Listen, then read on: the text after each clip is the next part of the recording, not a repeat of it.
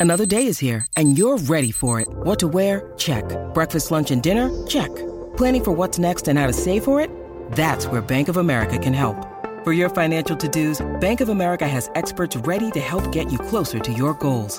Get started at one of our local financial centers or 24-7 in our mobile banking app.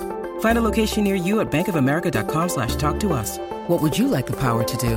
Mobile banking requires downloading the app and is only available for select devices. Message and data rates may apply. Bank of America and a member FDIC. Today on the show, we're taking some LSD and following our dreams to become the highest paid podcasters in history. A hundred thousand dollars per minute, Leo. Minimum. The bidding starts at.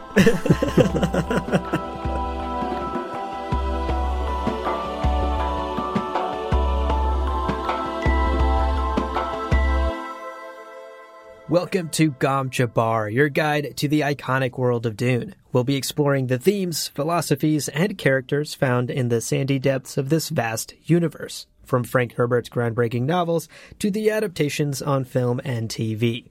My name's Abu. My name's Leo. And Leo, it's about to be a wacky episode today. Man, I knew we would have to do it eventually. Yeah. This is going to be a ride. you, if you've hit play already, have seen the title of this episode. Mm-hmm. We are talking about Jodorowsky's Dune. Indeed. Leo, you and I both recently watched the documentary, Right. which, full transparency, I have to admit, I had not seen. I hadn't either. Yeah. I had heard about it, and we've actually had a listener email us, and that was sort of the inspiration for today's episode. It's something we both sort of knew we'd want to tackle, Yeah. but we have to give credit where credit is due. Yeah. Armin from Austria, thank you so much for emailing us and suggesting that we do an episode about Jodorowsky's Dune. Here we are, doing it. Yeah, thanks, Armin. And as always, if you have an idea for something, reach us at gomjabarpodcast at gmail.com. As always, we would love to hear from you. Yeah, absolutely. Reach out to us. Send us the things you want us to cover, that you want to learn more about in the Dune universe. Email us just to say hi. We love it all, and we do our best to try and respond. So definitely reach out to us if you're a listener. We love to keep in touch with all of you. Absolutely. Now, we are going to be talking about this documentary, which is about Jodorowsky's Dune, his adaptation that never happened. right. We're going to be talking about the documentary, and we'll be spoiling the documentary to a degree, obviously. You know, the surprising moments in the documentary, we will talk about them. So hmm that is your warning for the documentary spoilers. Yeah. Regarding Dune by Frank Herbert, we will be talking about Jodorowsky's ending and thus somewhat spoiling the ending of Dune. Uh, Right. Right. I recommend if you haven't read Dune, maybe come back to this episode once you have. If you haven't read any of the later novels, don't worry about it. The only thing we're talking about is the ending of the first book, mostly because of what Jodorowsky did. It's, it's pretty crazy. I can't wait to talk about it. It's so absurd. It's so just absolutely bad shit. Now, Jodorowsky's Dune, the documentary came out in 2013, is that right? Yes. And it's about a movie that never happened in the 70s. But when I say it never happened, it got like two years into pre production, hmm you know, script writing and casting and, you know, and we'll, we'll talk about some of that. And the documentary does a great job of kind of laying out how close the movie got to happening. hmm And there is kind of a joy in speculating what could have, what would have been if the movie had happened. And Yeah. we're going to be focusing on Jodorowsky's vision of what Dune was going to be, his movie was going to be, hmm in his adaptation of the Dune universe, which keep in mind, if you've seen David Lynch's film, this was 10 years before that, which is really kind of baffling to think about. And it's really interesting to sort of, like you're saying, Leo, speculate about what Jodorowsky would have done or could have done had this movie actually taken off and some of his more bizarre ideas had made it to the screen. That's what we want to focus on today. Today's episode isn't really going to be a movie review podcast, quote unquote. Yeah. We're not going to be talking about the documentary itself or critiquing the way the documentary portrayed certain things. Some of that might seep in, of course, during our conversation, but we're really going to be focusing on Jodorowsky himself and what he was trying to do to the Dune universe. Absolutely. So before we get into the more specific things we want to talk about with Jodorowsky's vision, for those of you who maybe haven't seen the documentary and are interested or watched it a while ago and need a bit of a refresher, here is a very quick 60 second synopsis. Jodorowsky's Dune is a 2013 documentary directed by Frank Pavich. And the documentary explores, like we've said, Jodorowsky's failed attempt to adapt Dune to film in the early to mid 70s. Alejandro Jodorowsky himself is a Chilean French filmmaker, author, actor, and mime. Naturally, yeah. Uh-huh. it says on his Wikipedia page. Take that with a grain of salt, I guess. Like, can't guarantee that that's true. But as we learn more about Jodorowsky, I believe it. I saw in a couple of articles about him and about this documentary that came out in 2013, I did see that he was trained as a mime. Okay, I believe it. So Jodorowsky gained sort of cult cinema notoriety in the early 70s for two of his most well-known avant-garde films, one called El Topo and the other called The Holy Mountain. I have a couple of friends who are very heavily into like art cinema and like movies as art. Mm-hmm.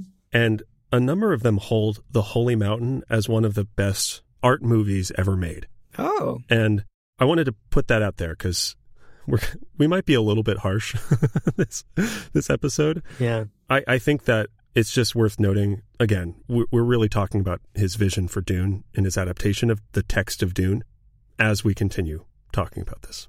Just wanted to put that out there. Totally. No, that's a completely fair disclaimer to say up top here. I haven't seen El Topo or The Holy Mountain. Yeah. Yeah. I am not the type of film person who watches experimental avant-garde Yeah. art house films, you know?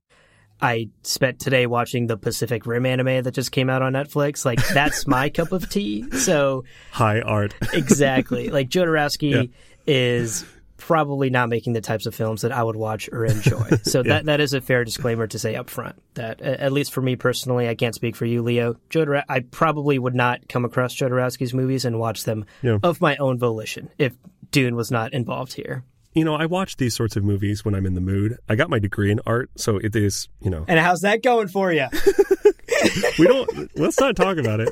we don't talk about it. We don't need to talk about that. It's great. It's going great. Uh, but I, I often watch these movies with this sort of sense of this is way above my intellectual pay grade. like I just don't, I just don't get it some of the time. And right. again, art isn't always meant to be understood. Completely. This is sort of a disclaimer for how we're about to dig into the movie.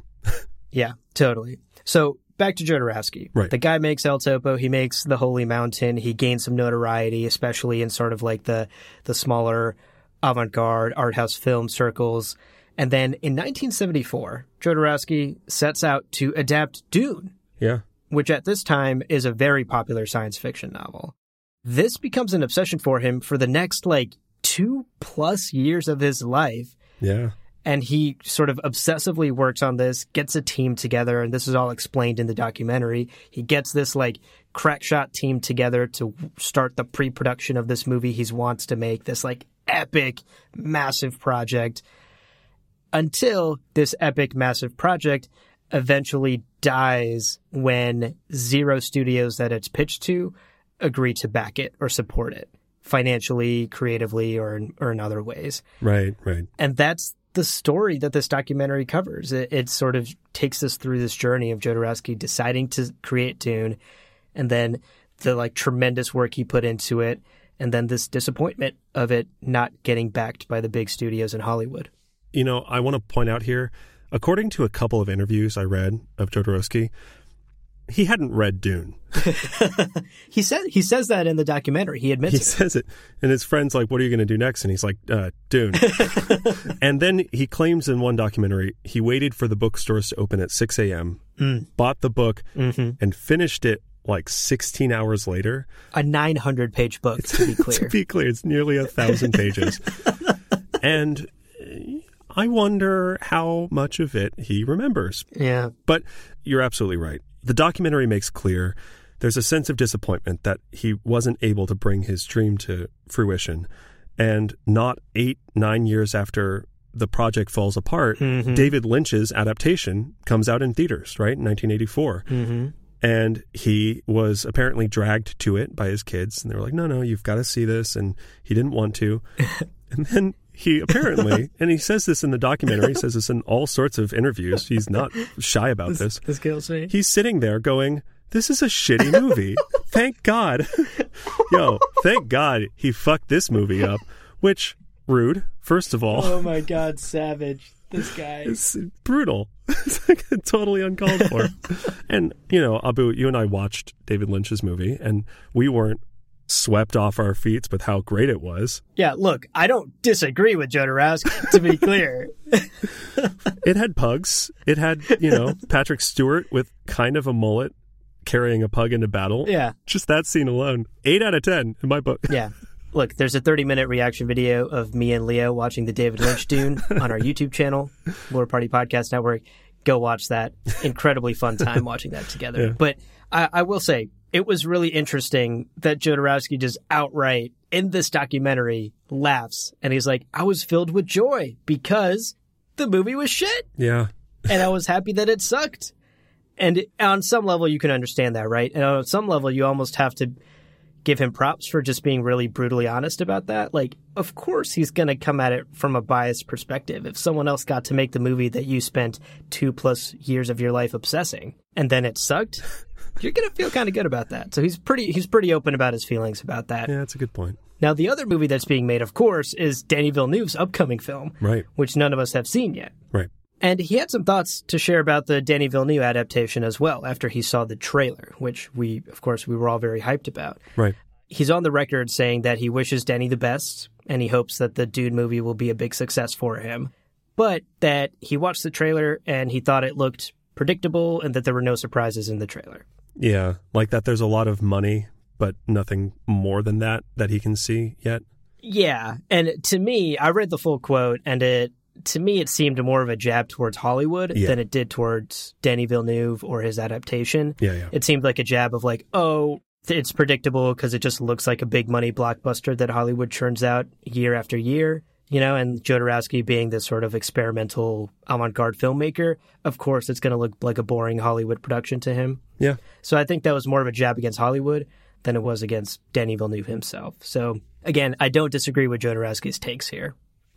You know, I mean, honestly, if you were to show me side by side shots of moments of the Dune trailer and Prometheus, could I pick them apart? Mm-hmm.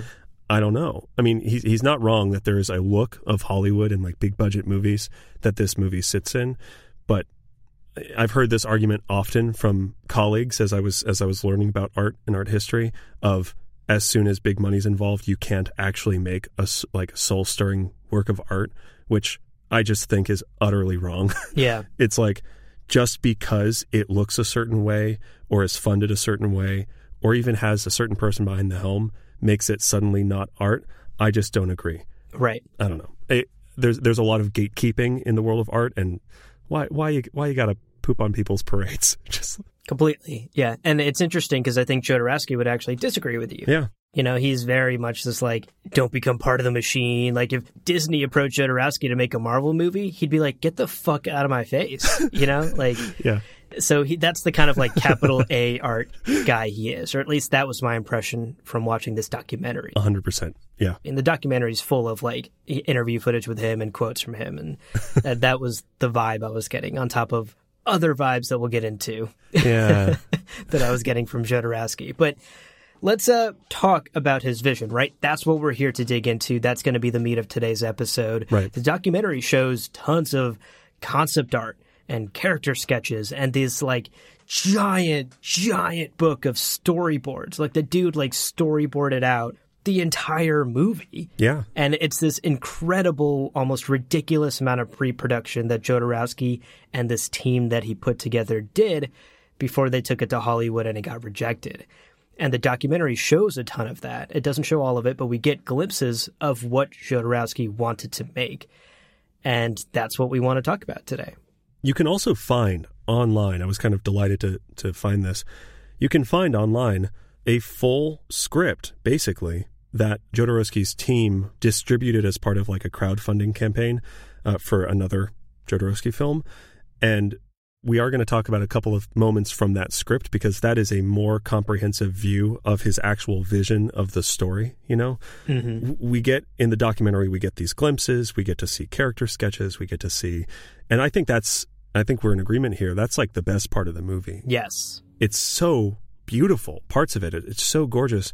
And it was interesting. You know, I read the script top to bottom the other night and I'm glad I did but it also kind of cemented some of my suspicions.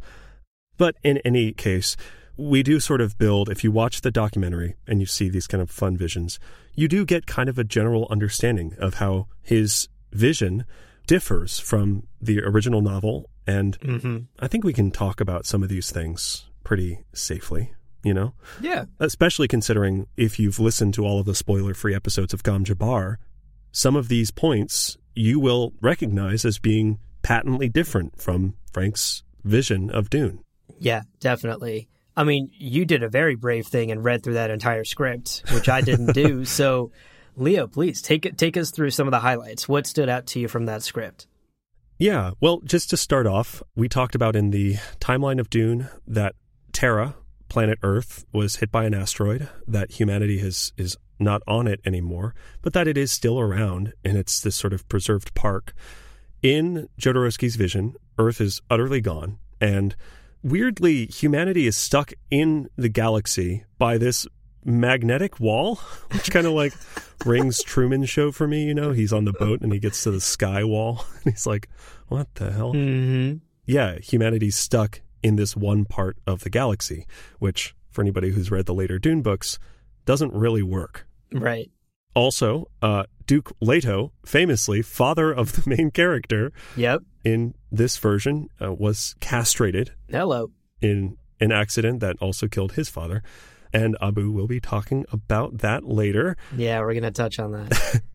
a couple of characters, for some reason, are just differently named. Piter, that we've always called Piter DeVry University. is, go Bobcats! Go Bobcats! What, the Groundhogs? oh, it was Groundhogs. Shit. I was like, is their mascot changing? He's called Peter throughout. So I don't know. I don't know what that is. Yeah. Also, there was a point that like Thufir Hawat, his name just had an extra T throughout all of the publicity materials. Why? I mean, why? why would you change that? We're going to be asking that quite a bit this episode as we talk about Jodorowsky's vision. Just a desperate pleading why. is my response to so much of this adaptation. Uh, Baron Harkonnen, who in the book, mm-hmm. he's held up constantly. He's he's such a certified thick boy that he is constantly held up by suspensors, literally gravity defying Holtzman suspensors mm-hmm. to help him move his beautiful bulk around wherever he's going. In Jodorowsky's version, they're used a little bit more intermittently. Like they're used in a dance sequence, which is fun, but that's that is different. I mean, again, this is in the book. They're not in any sense like intermittent use. Yeah. They're kind of an all the time thing. He needs them. He needs them. To physically move around. Exactly. Yeah. It's a requirement. Now, we get a few in Jodorowsky's version. We do get a few bloody kind of action battle scenes that happen in the books but happen off page. So we don't see them happen, but they happen. And in Jodorowsky's version, we're, we are there in the thick of it, which is kind of surprising. Mm-hmm. When I think of like art films, I don't think constant action. Yeah. I don't think fight scenes. But weirdly, the, his adaptation has a good number of fight scenes. Yeah. And it's a movie adaptation of a book. Yeah. Reading action in a book is not as exciting as seeing action on the screen. It's true. So that makes sense. Add in some action scenes that maybe happen off page in the books. That seems like a good change to me. Yeah, honestly, I'm not opposed. This is one of the changes that I think works for the movie medium rather well. Yeah. Now, a couple of character changes. Duke Leto, who I mentioned is weirdly castrated, is way more like reckless and kind of defaults to violence as a solution more often in the in Jodorowsky's version than you'll see in Dune. And one of his like masters of war, Gurney Halleck, who's kind of known as this poet warrior, in Jodorowsky's version, Gurney comes up with a strategy of building a human meat wall shield, meat shield, out of women and their children. Yikes. Where you you don't want your soldiers to get damaged, so put women holding their children in front. Um, the Atreides would never. I, yeah, I don't think I need to stress this. These are the good guys. They're these are literally the protagonists of Dune. I they they wouldn't do that. They would never. Oh my gosh. There's no universe in which an Atreides, a loyal Atreides, would do this. So, I mean, I guess props to Jodorowsky for writing exactly what the Atreides wouldn't do. Mm. I mean, exactly perfectly wrong. That's a theme we're going to touch on a little later, too. Yeah, yeah. Uh, another strong choice, we'll call it, was you know, the story has themes of prescience. Halfway through the movie, you just see the ending of the movie, which is like a really, I mean, I guess it's in line with prescience, but um, oh, okay. I guess it, if it works for you, buddy. Mm-hmm. And then finally, really the last like fifth of the story is very, very different. And we will be talking about the ending of Jodorowsky's Dune just know that the last fifth of his vision of Dune is not even remotely not even close not, to what actually happened. Even he threw the dart at the dartboard and it ended up in the bar next door. It's a wild deviation from the from the roadmap. So anyway, those are those are sort of the biggest changes. There are some other changes, but um, it, there's not a lot that I can say about them without directly comparing to things that happen in the story. So I just know that there's a lot there's there's a lot of small differences here and there. Yeah, and, and I will say, in regards to the ending, he sort of cripples the possibility of future movies. The way he ends yeah. it, we'll, we'll get into. It. We're about to talk about the ending here, but that to me seems on brand for Jodorowsky. Yeah. He's not a franchise filmmaker. You know what I mean? Like he's not making MCU movies. He's not going to be part of the system. Like one and done. Here's my masterpiece drop the mic, I'm out. And uh, he definitely didn't have any intentions of making a Dune 2, as far as I can tell. Yeah. At least what we can interpret from how he chose to end this movie. But yeah, I mean, a lot of changes in this adaptation. Some you would honestly expect, right, Leo? Like, right. things are going to change when you adapt a novel to the screen. Things have to change. It's a different medium, it's a different way of storytelling. Totally. We expect the upcoming Denis Villeneuve adaptation will also change a number of things from the novels to make it more palatable, maybe, to a larger audience, to make it uh, easier to to understand or interpret some of the more complex things happening in the novels those are going to be changed a bit for the adaptation. But we hope the heart of the message that Frank Herbert is trying to convey in his novels, the heart of the story and the heart of the characters remains intact. And that's really all you can hope for with an adaptation is that the soul of the original work is still there. Totally. Even if the things that support it have to be changed for the medium. Yeah. But with Jodorowsky, some things changed a lot. Yeah. And I would argue tarnished a lot of the soul of Dune as well. So I think we should we should get into some of the more specifics we've that we've been sort of hinting at. You and me watched that documentary in preparation of this episode, and we each picked three moments from that documentary to sort of dive into more deeply and talk about specifically. So I, I, think the best way to approach this maybe is we bounce back and forth. I do one, you do one. Sounds good. And we'll go down our list of of our three picks that we want to talk about, the things that like really, right. really stood out to us in this documentary. I definitely was looking at the things you chose, and I think that we are uh, critical at about the same times and complimentary at about the same time. So yeah. let's start off with this first one. You wrote down uh, the character sketches, right?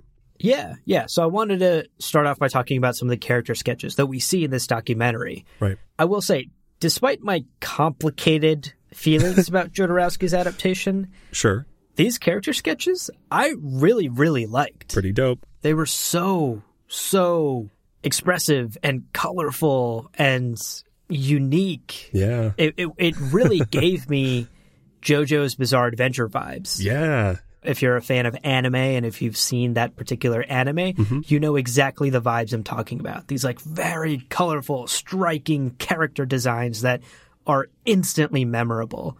And I think Jodorowsky's characters, at least their costumes and their designs, would have been instantly memorable Totally. if they followed these sort of sketches and early development outlines and sketches that they showed in this documentary. Yeah. Just so, like I was saying, vibrant and colorful and expressive. And what I liked about that is sort of going back to Jodorowsky's critique of Hollywood and big budget filmmaking all looking the same. A lot of modern sci fi does kind of look the same, right? Yeah. Yeah. it's either this like Blade Runner esque aesthetic where everything's very drab and dark and neon and gray. Right. Everyone's wearing like a big gray coat with a popped collar or whatever. or it's like the sleek, shiny Star Trek vibes where everything is like holographic and blue and once again, gray. And that's sort of the modern vision of what sci fi is, right? These characters that they showed have like pinks and purples and Yeah. yellows and greens, like their clothing, their designs, so expressive. And I think that kind of speaks to 80s science fiction was definitely a little more surreal like that. And modern sci fi has sort of now trended towards this like grounded brown, gray, drab sort of future. These character sketches just they they were instantly memorable to me and they were kind of astounding and I was like, wow, I want to see that version of Paul Atreides on screen. Right. Yeah. That would have been something. And none of them were excessive. Well, well, some of them were a bit too much. I will say some of the yeah. I don't know what it was about the 70s and 80s, Leo. Yeah. But men in cod pieces was such a vibe. Men in science fiction. I mean, we, I mean, we literally saw Feyd-Rautha yeah. in a cod piece in the movie, and the Feyd-Rautha in Jodorowsky's Dune in like a bright, bejeweled cod piece. And I'm like, Yeah. why? Pretty bold. He's the villain. Can you tell? He's dressing for heat. He's dressing for the desert, you know? it breathes. It breathes. Nothing breathes like a cod piece. Only a cod piece and maybe a cape. you, get, but you have to have the cape. Yeah. Uh, uh, yeah, you're totally right though, Leo. Like some of the designs are really, really interesting, and some of them just take it way too far. the the Baron is like in these like very bright jewels, and Hmm. some of the clothing is like very frilly. And you know, at the end of the day, it was still extremely colorful Right, and memorable. And the fact that I remember that bejeweled cod piece that Feyd-Rautha is wearing speaks volumes. So, uh, Gom Jabbar cod piece merch store win. It's coming soon. it's coming soon.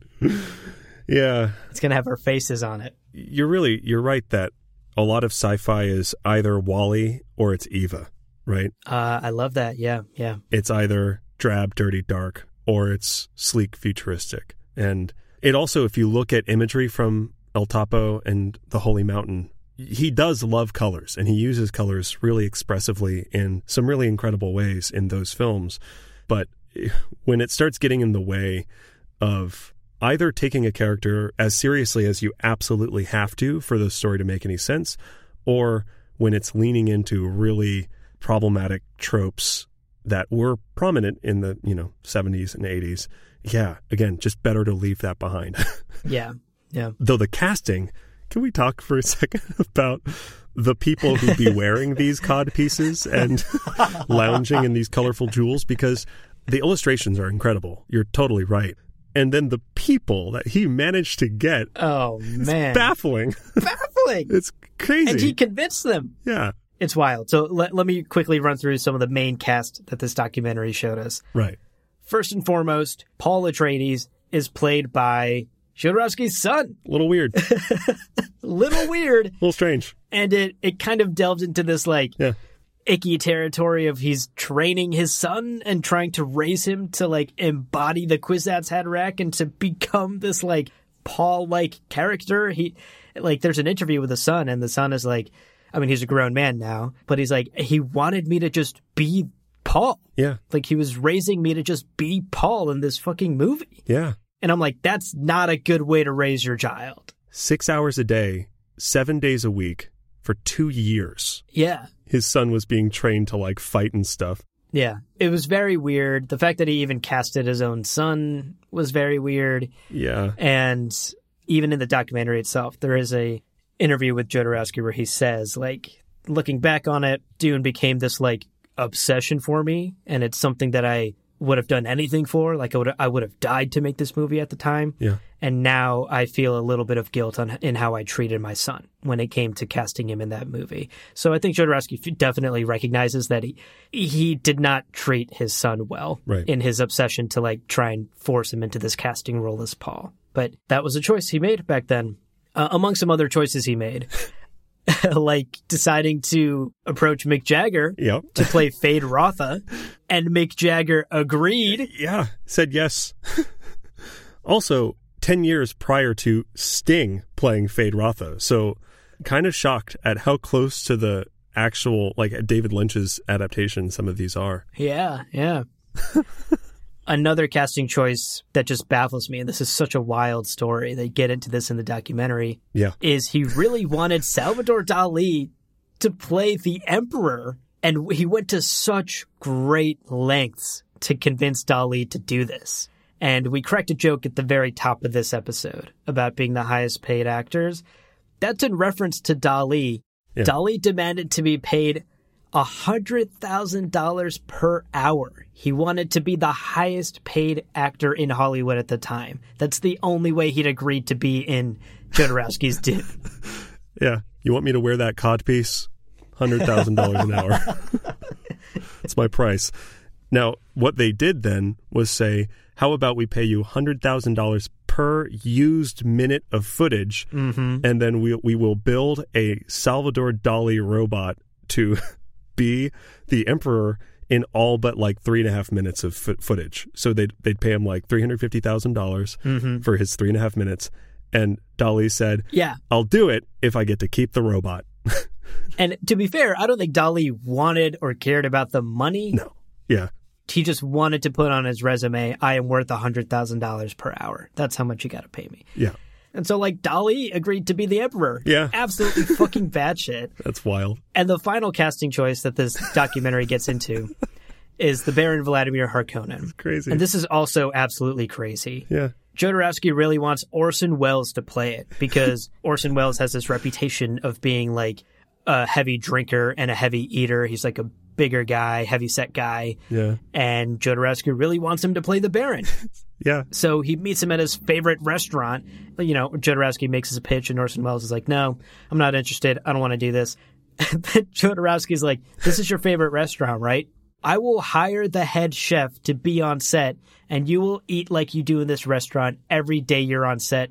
Will you agree to be in the movie?" And Orson Welles agrees. I, I can't believe it. Like this whole, again, whatever we say about Jodorowsky, he is a superb storyteller, and some of these sound myth like. I mean, they sound not real, Yeah. but everyone involved in the project seems to be on saying this. This is how it happened. So, God, I guess, I guess he got Orson Welles.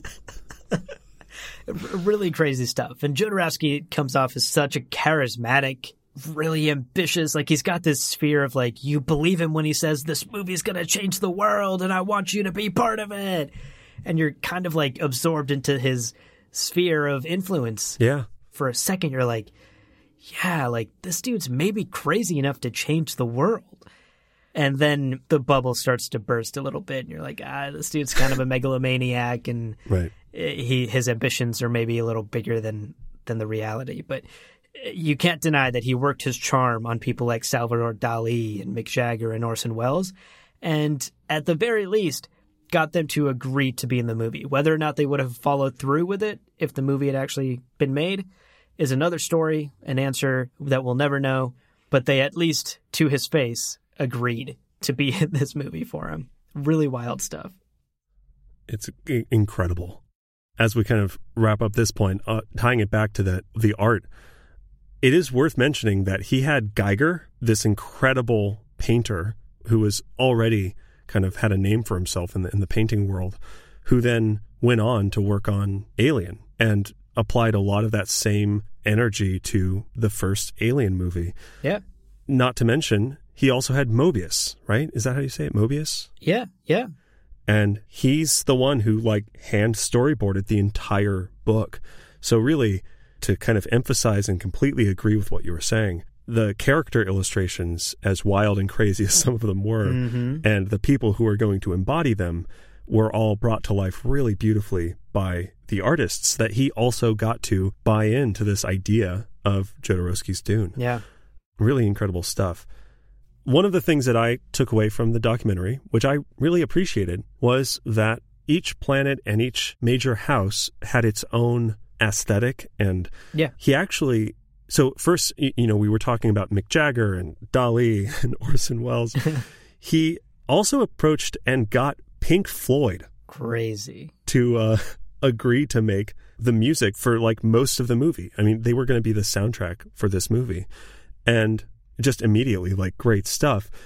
Then he approached a couple of other musical uh, groups, but he settled on this band Magma, and they would carry out the quote warlike rates and rhythms of the Harkonnens. Mm-hmm. So r- literally, the Harkonnens would have their own painter, their own artist, as well as their own band and their own kind of music, so that the scenes with the Harkonnens would feel different. And what a great way to use cinema, and what a great way to use film to highlight those differences. I just think that's a strong choice, and I think a good adaptation of Dune does need to make sure that, you know, the different houses and the different families, they have their own cultures and their own aesthetics and their own sensibilities. And showing that to us rather than just telling us in some exposition, I think that does need to happen in a good adaptation. Yeah, I completely agree. I hope the upcoming Denis Villeneuve film does this as well. We need to feel the difference between how the Atreides act and how they conduct business between the Emperor and the Harkonnens and the other families in the Empire that we've discussed, and even the other factions, the Bene Gesserit, the Spacing Guild. Uh, it's important for them all to have a differentiated aesthetic and this was a really interesting way for Jodorowsky to approach it. I actually agree with you. I appreciated this part as well. The fact that he went to such great lengths really does show his dedication to making sure, hey, these are two very, very different clans of people, the Atreides versus the Harkonnens versus the Bene Gesserit, and they all deserve their own sort of treatment. Yeah. And yeah, I completely agree with you, Leo. This this was one part of Jodorowsky's vision that I appreciated and that I hope translates Yeah.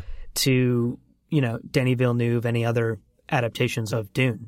This is kind of a double sided sword, though, because while, you know, the, the other side of this is that in some ways it might have been too extreme, mm-hmm. you know, cod pieces notwithstanding. the upper echelon of Dune politics, the great houses, a lot of them are, if not directly related, Yeah.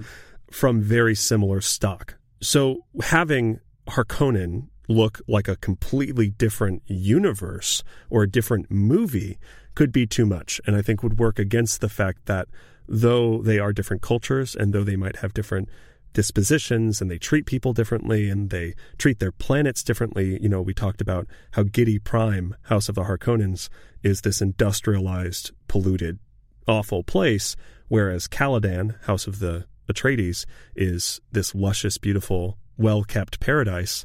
Well, yeah, such are the values of those houses, and given 10,000 years of living on a planet, the dominant, you know, spacefaring people will have a direct effect on that planet's climate. So mm-hmm. that is not outside of the realm of understanding. But having them speak, for instance, different languages would be taking it too far because that's then breaking some very real rules in Dune, which is that everyone speaks a common language, Right. basically. Yeah, definitely. There there is a fine line to walk there. I, I agree. It's still a single universe and they're all still humanity. But the differences between the houses is still important to and, and the planets. We talked about many of the planets in our Planets of Dune episode. All of them should be distinct. And I hope they are visually and aesthetically and Totally. musically. Yeah. So, Leo, the number two item on my list that I wanted to talk about Yeah. is the ending. Yeah. We've been teasing it all episode. We've brought it up earlier. Let's finally talk about it. Yeah.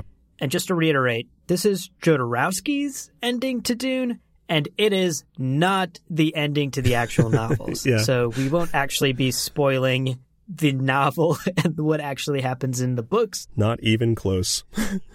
this is purely from Jodorowsky's mind. right. let me try to summarize this in some fashion here. So in Jodorowsky's Dune, at the end, Paul Atreides dies, Yeah. and the planet Arrakis undergoes a instant transformation. The, imagine this as the final scene of the movie. We see the spice melange becoming agitated and almost coming to life across the planet. Sure. The planet starts growing grass and plant life all over. It becomes this like lush green paradise. Uh huh. The question that pops into my mind at this moment is what the fuck happens to the worms? Who knows? There's no explanation of that. the worms are so critical to the Dune universe. Anyway, again, Jodorowsky's version, not the book version. The melange is agitated, grass, lush planet. Arrakis is suddenly and instantly transformed into a paradise planet. Right. Paul's conscience is absorbed by the planet, and Arrakis becomes sentient, is how Jodorowsky literally describes it. Yeah. That's his word. He says Arrakis becomes sentient by absorbing Paul's conscience. Naturally. Uh huh. And the planet decides, with this newfound sentience, Yeah. to travel across the galaxy, Right. quoting Jodorowsky here again, quote, illuminating other planets along its path. Don't know what that actually means until it eventually leaves the galaxy Yeah. Road trip. and disappears. Roll credits. Roll credits. That is the end to Jodorowsky's Dune, wow. or at least the end that he envisioned. Right. And it's a trip. None of this happens in the books. None of this even makes sense to happen in the books. Right. And if we want to give it more thought and credit than I think it deserves, I will say this like absolutely batshit crazy ending really disregards a lot of Frank Herbert's message yeah. in the Dune series. Yeah. It's astounding to me how off the mark Jodorowsky is with the way he chose to end his adaptation of it. The book itself, if you've read it, you know what Frank's message is. And to have the planet instantly turn into a paradise and to have Paul die and to have the planet just zoom across the galaxy and then disappear, like none of that makes sense to Frank Herbert's original vision. Solving all of the problems. Yeah. It's very, very, very weird. And we would be remiss in not, not bringing this up because there's a really problematic part of this documentary. Yeah. It's not the documentary's fault. And I'm actually glad they kept this hint because it, it shows us a little bit of the darker side of Jodorowsky, I think. right. But we would be re- remiss in not bringing this up. When he's talking about the end to his adaptation of Dune, he proudly states that he knows that this is not how the book ends and he's changing it Right. because he wants to. He, this is the ending that he wants for his movie. Yeah. And then he goes on to say, you shouldn't respect the novel, you shouldn't respect the source material. And then he goes on to make this extremely problematic comparison Yeah. about how he's treating the source material of Dune to how you would treat your newlywed wife and defile her and sexually assault her. And I'm not saying the word, but I'm sure you can imagine the word he used here, the R word. Right. And he makes that really problematic comparison. And he has been criticized a lot, and rightfully so, for making this comparison. It, it's completely inappropriate. And that's not even a like woke 2021 viewpoint. Like it was inappropriate in 1970 and 1980. It was inappropriate in the 2013 when this documentary was probably filmed and released. And it's inappropriate now. Like it, it's extremely weird. It paints him in a really bad way. Yeah. And this was a point in the film where I was just kind of like, okay, I don't know how to feel about this Jodorowsky guy. You know, I laugh because I'm. It's just I'm so incredulous that he. Like I, again, I, I know people like this who have these kind of extreme. I don't care what you think about what I what I have to say and what I you know, but it's just so wrong Yeah. and so vile to to make that comparison and also i mean when i was watching the documentary at this point i was pretty on the fence. I was like this guy's clearly cult of personality. He's mm-hmm. clearly got some strong artistic visions. Any extreme artist is going to have fans and going to have critics and that's natural. Totally. but then he talks about this and again you have to wonder why even then do this book? Like why even attach yourself to the dune name? Yeah. if if that's if that's how you're going to treat the source material. Yeah. and it's so it's bad Yeah, th- this was definitely the point where I kind of turned against Jodorowsky in the documentary, and I was like, Yeah. I don't want to hear anything else this fuckface has to say. like, this was bad. This was bad, and we we wanted to make sure that we mention it here. It, it would be extremely disrespectful of us not to bring this up and and point out that Jodorowsky says this problematic thing and makes this problematic comparison, and it's right there in the documentary. And I'm I'm glad they kept it. You know, I'm sure that was something that they went back and forth on about. Do we cut this? Do we leave this? Is it weird? Is he? But I'm glad they kept it. We needed to see that side of Jodorowsky's mind as well. Yeah. But going going back to how he treated Dune and how he treated this ending, I personally not a fan. Even before I heard Yeah. this problematic comparison that he makes, Yeah. even before that point, I was kind of starting to turn against Jodorowsky because I was like, "This is such a terrible ending to your adaptation. It would have been a disrespect to Frank Herbert's source material and to the entire fucking point of Dune." Like, I don't know. Maybe I'm maybe I'm like too attached to Dune at this point, and as a big fan of it, I would feel this like rejection to changing it so fundamentally. But this was one thing, how I mentioned earlier, like you want the soul of the source material to be intact. This was one thing where I was like, Jodorowsky, you're destroying the soul of Dune here by changing the end so fundamentally. I mean, one of the best things about Dune is its message of, you know, it's got some very deep conservationalist messages. And creating this ending where it's like, you know, a single savior solves the world's problems and then the world goes on to solve all of the other planet's problems is flies so f- in the face of the careful meticulous planning and determination by a people to take care of one's planet it's it's baffling. It is exactly wrong. Again maybe as a work of art it would be interesting and visually spectacular and some other story it would be a very fulfilling ending to some other you know artistic declaration. But as an adaptation of dune it's just awful Yeah, it's just awful. bad And I mean, Paul dies. That this is a note. This is actually your number two pick on your list. yeah let's talk about that Paul dies in Jodorowsky's Dune. We got to talk about this. i don't know if y'all know this but there are more books Five more of them. there's five more books. Kind of tough when you just kill the character. uh, yeah. So okay, let's reiterate. This is not the ending of Dune. We're not going to talk about what the ending of Dune is. It's a great book. You should read it. you should read it. Highly recommend. Highly recommend it. If you can't tell, we're a fan. Now, in Jodorowsky's version, Paul is killed by a character who simply would not kill Paul for so many reasons. He dies mid sentence. He says, you know, has his throat cut. He goes, One cannot kill me because. And then he falls heavily to the ground dead.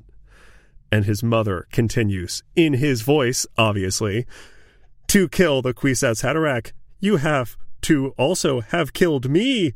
And then every Fremen uh, and Atreides begins saying, I am the collective man, he who shows the way, also in Paul's voice. Oh my god. and then everyone chants, I am Paul. I am Paul. I am Paul. In his in voice. Paul's voice. in his voice. Again, played by Jodorowsky's son. But th- this is, aside from my love and respect for Dune and the reverence with which I hold Frank's mind and, and poetry and creative capabilities, completely separate from that, purely as a like popcorn eating moviegoer, this could be a really cool scene. like yeah. that could be really what a twist, right? At the end. Yeah. Pretty pretty cool. A very I am Spartacus moment. Yeah. Yeah, exactly. Uh cool. Yeah, neat. Coincidentally, almost exactly the opposite of Dune's central themes. Broadly, the series of Dune is is a warning against messiahs and a warning against a single person solving all problems, you know? There's this definition. We we've used the word Kwisatz Haderach a couple of times. There is a definition of Kwisatz Haderach, which is one who can be many places at once. And if you just told me that and then said write a script where someone becomes one who can be in many places at once, maybe I could see you getting to this ending. But that disregards the entire like 900 something pages of Dune Yeah. to get to that ending. It's really it's it's pretty baffling. It's something. And you know what? Speaking of disregarding Dune's message about Paul, Yeah. This segues very nicely into my third and final point on my list here that I wanted to touch on. Sure. Which is how Jodorowsky decided Paul was born in his adaptation. Because it is not the way he was born in the original source material. You don't say. You mentioned earlier, Leo, that Leto the First, Paul's dad, Yeah. played by Oscar Isaac in the upcoming film, mm-hmm. in Jodorowsky's version, Yeah. is castrated. Can't have a child. Hard. Harder to have kids that way. Yeah. Yeah, but look, we're in Jodorowsky's mind here, right? He's gonna find a way to make this happen. He's a problem solver. the way it goes down in Jodorowsky's Dune is that Leto the First, being castrated, can't have Paul naturally. yeah. He falls madly in love with Jessica. Uh-huh. Okay, so far so good. This tracks. Sure. And then she decides to take a drop of Leto the First's blood. Yeah. She transmutes it into semen. Didn't know she could do that, but okay, continue. Didn't know that was a Bene Gesserit power. And then, apparently, according to the storyboards right. that the documentary showed us, and Jodorowsky himself describes this to us, we see this drop of semen Yeah. travel up her vagina Yes. and impregnate Jessica. Yeah. the documentary like animates the storyboards here and we like really Jodorowsky goes to great lengths and very excitedly explains this. He gets so hyped. He gets so hyped about this. It's extremely creepy, but that is how Jessica is impregnated, blood transmuted to semen, travels up her vagina. We we are on that journey with the semen. and that is how Paul is born in Jodorowsky's version. Why would he do this, you may ask? Yeah. Why? Jodorowsky apparently didn't want Paul to be born of sort of normal, lustful desires. Sure. You know, birds and the bees. Like, Get rid of them None of them. uh, lis- dear listeners, your parents have had this talk with you. Leo and I are, are not responsible True. of having this Yeah. talk with you. You know what we're talking about, or you don't. We we promised not to spoil anything. So Jodorowsky didn't want Paul to be born of like normal sexual desires. Right. He wanted Paul to be born of pure love and apparently Bene Gesserit witchcraft. Can I can I quote him here? Yeah, yeah, the direct quote is so great. I'm glad you wrote that down here. Quote, Paul had been born from a virgin, and not of the sperm of his father, but of his blood. Which, if you've watched The Holy Mountain, religion and like the iconography of religion is something that he often works with. Yeah. But also, this is just completely against everything Dune's about. Yes. This makes Paul into like this Jesus figure. Yeah. This literal fucking Messiah, which Frank Herbert is like, no, No, Messiahs no, are bad. they're bad. they're a problem. They're a problem. Jodorowsky's like, I hear you. I love your book. Didn't read I, it. I get that. I, I understand what you're saying. Uh, he's Jesus. I fixed your story, bro. Again, it's astounding to me how off the mark this is. And to to your point earlier, it almost, almost makes it seem Jodorowsky didn't read the book or read it so quickly in 16 hours that he missed huge, huge parts of it and completely missed some of the messages here. So I hate this. I, it should be very clear. I hate this change. Paul's weird birth Yeah. Leto the first being castrated. It's all so unnecessary and so just out there and weird and goes literally against what Dune stands for. And it also, like, not to get even more nitpicky, but it also goes against everything we know about the Bene Gesserit breeding program. Like, if the Bene Gesserit can just walk around taking blood samples and turning into semen, like, why the fuck are they? It's just so wrong. It's he's solving a problem he made. He's like, well, how is Leto going to have kids? Right. He just has kids. No, but he doesn't have a. He, he's been castrated. right. What? since when? well, since I made him that way. God, what a weird adaptation. What a weird adaptation. All right, Leo, my head hurts. Let's wrap this up. What was your third and final point here? You know, he he didn't read the book. He did read the book. Okay, he read the book. And if you read the script, there are a lot of scenes that are almost word for word the book. And those scenes are great. I was reading the script going, oh, this scene's really wonderful. Oh, wait, it's exactly what happened in the book. it struck me watching the documentary how many people were like, I'm on board. I'll do it. I'll help you adapt this movie.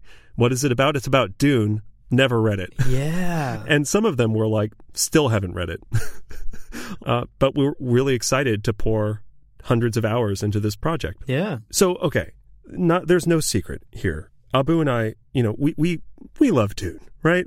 we love the books. I would I would characterize our feelings about Dune that way. Yeah. Yeah. Yeah. yeah. My my dad, uh, just as a side note, you know, he illustrated our um our little icon. Yeah, Our our podcast cover art. Yeah. Know, he works as a as a book cover illustrator, and you know, if he got a job, you know, illustrate the cover of this book.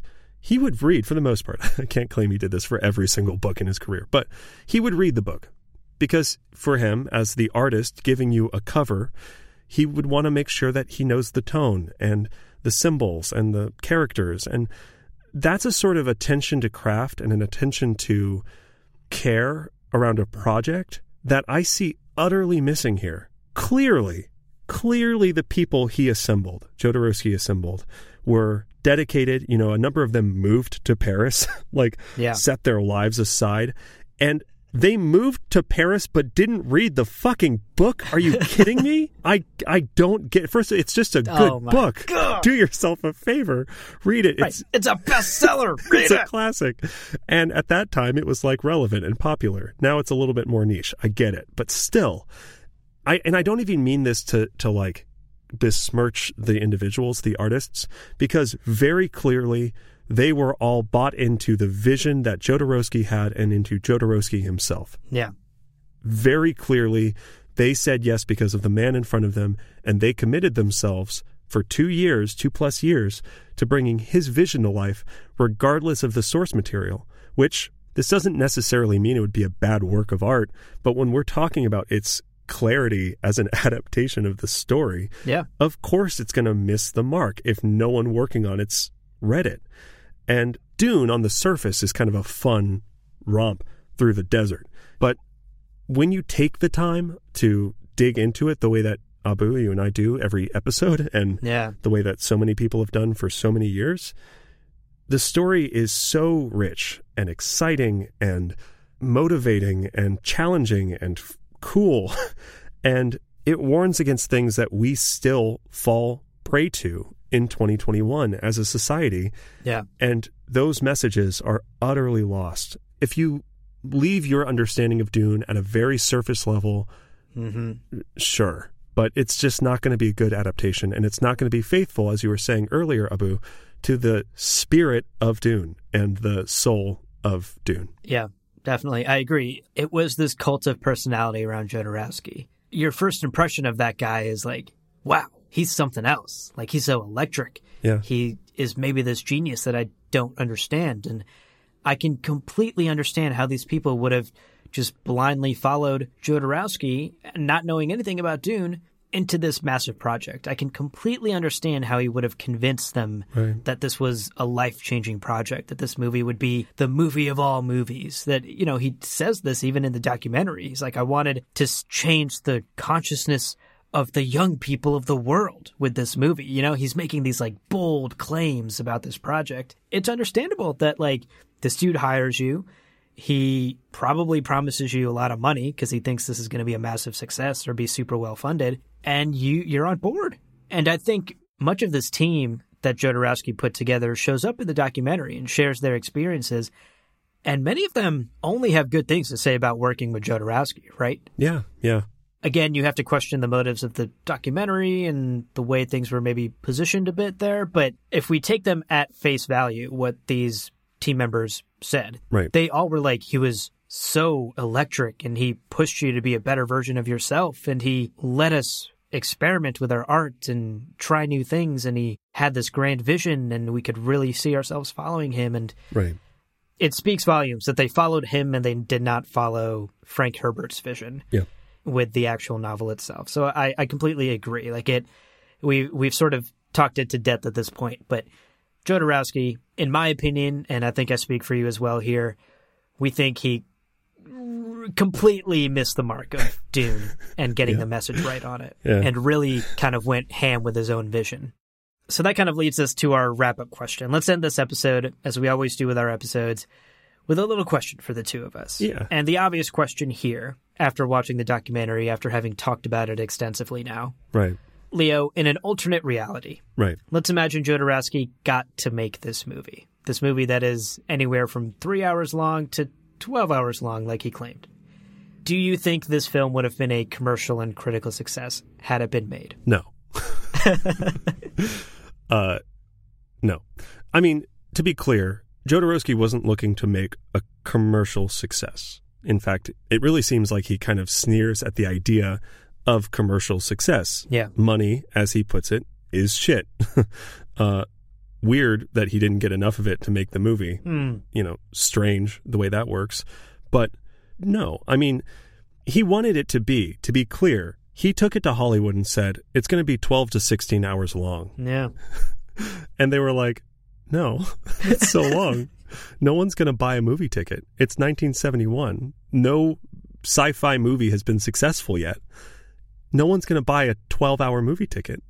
And he was like, well, I guess you don't like art then. it's like, my guy, no, I, I, I just don't think. He recently on record has said, well, you know, look at The Hobbit. They made three Hobbit movies. And it's like, yeah, they made three separate Hobbit movies that were separate movies and told one overall story, which you were actively fighting, first of all, with your script, killing the main character at the end, and creating a road tripping planet. But also, I mean, maybe critics would have liked it, right? Like Yeah. maybe art reviewers would go, This is amazing, this is incredible. But the average viewer, you know, in the same way that if you look up like the meta scores of his actual films that he did do, none of them are blow away successes. I'll, I'll just say this keep in mind, this movie included a torture scene that involves removing the limbs of someone one at a time as they're like screaming and suffering. And it's a character we all like. Uh, A 14 year old wife Huh. being killed. A mother son kiss added to a climactic moment, which not in the book. not in the book, not in the book, hashtag not in the book, and mothers using their children as meat shields. But like for the good guys. For the good guys, as we've discussed. Like, not the book. None of this is in the book. I kind of hate this movie. Yeah. And it wasn't even made. so I am with you. if the question is like, if it were made, would you like it suddenly? I really, I have a hard time looking at the script, again, having read it top to bottom. I have a hard time looking at it and going, yeah, that would be good. No, I don't think so. What about you? I am completely with you. I also find myself kind of viscerally hating this movie that never actually got made. Right. After watching this documentary and learning like what could have been and what Jodorowsky wanted it to be, I hate it. and to answer the question here, would it have been a commercial and critical success? No.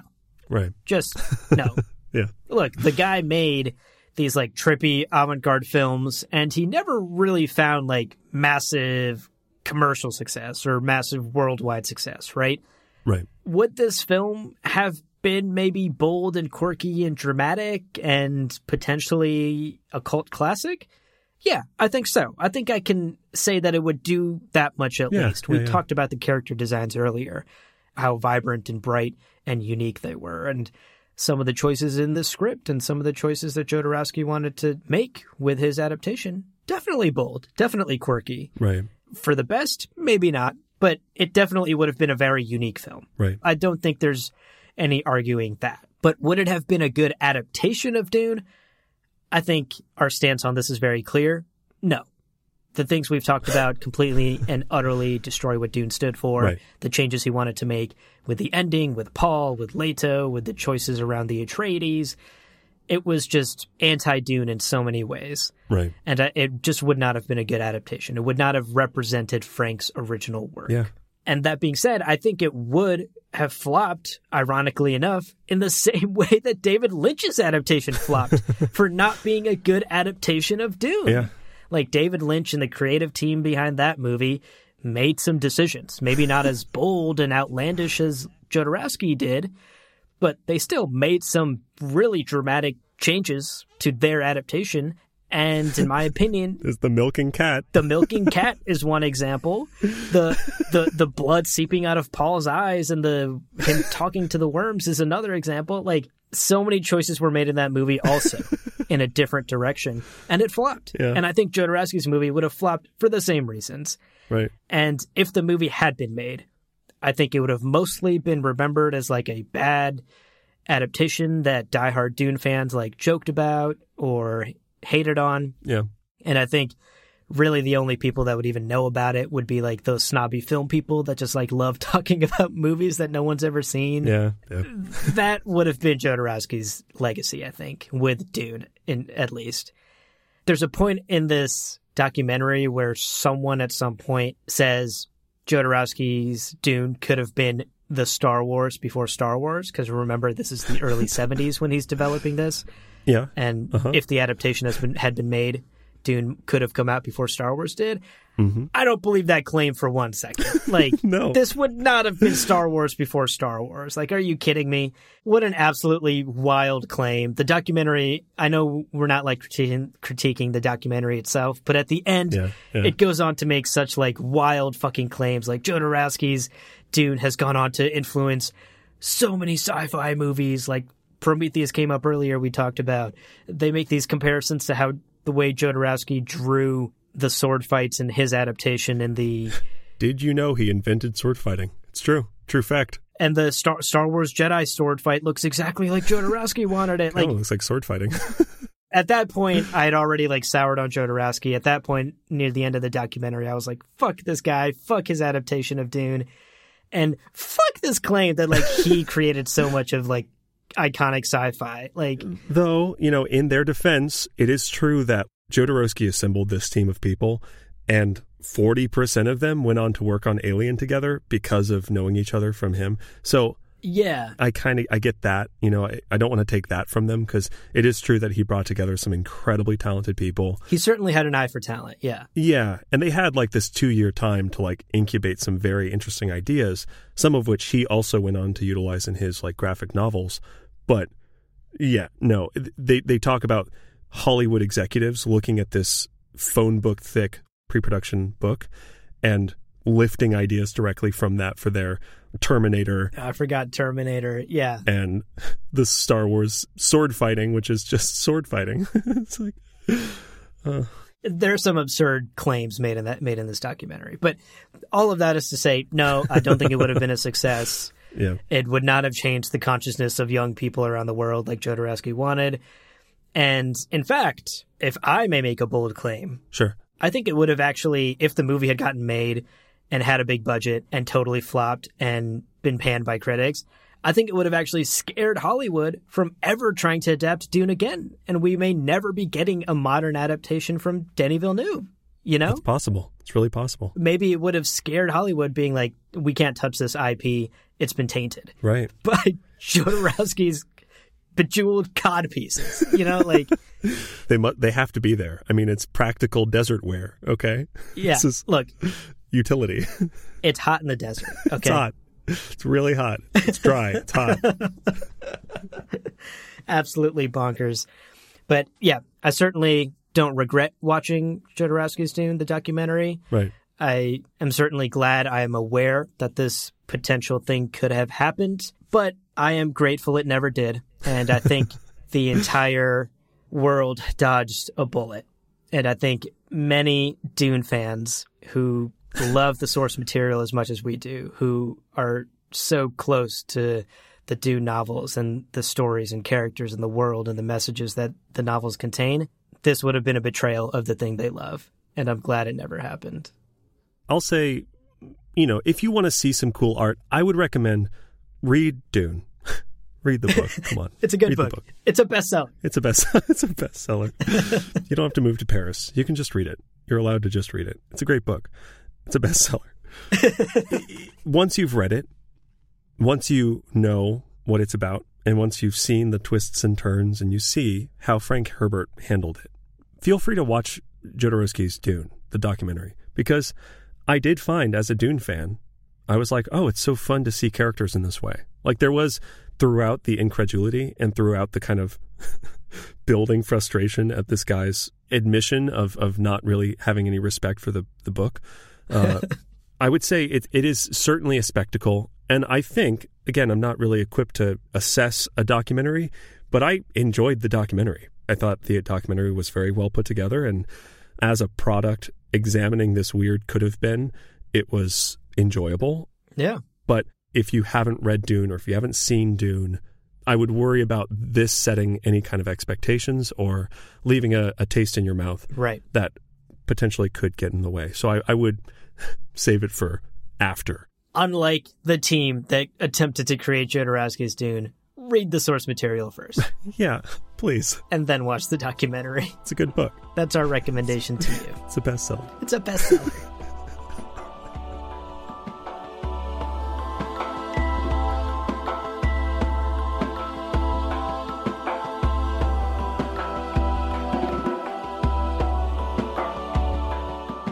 Well, friends, there is no real ending. It's just the place where you stop the recording. But this podcast is always one step beyond logic, so help spread the word of Muad'Dib and leave us a review on Apple Podcasts. And be sure to check out the other shows on the Lore Party Podcast Network on loreparty.com. You can also follow us on Twitter and Instagram at lore underscore party. Thank you so much for listening, and remember, he who controls the podcast controls the universe. We'll see you on the golden path.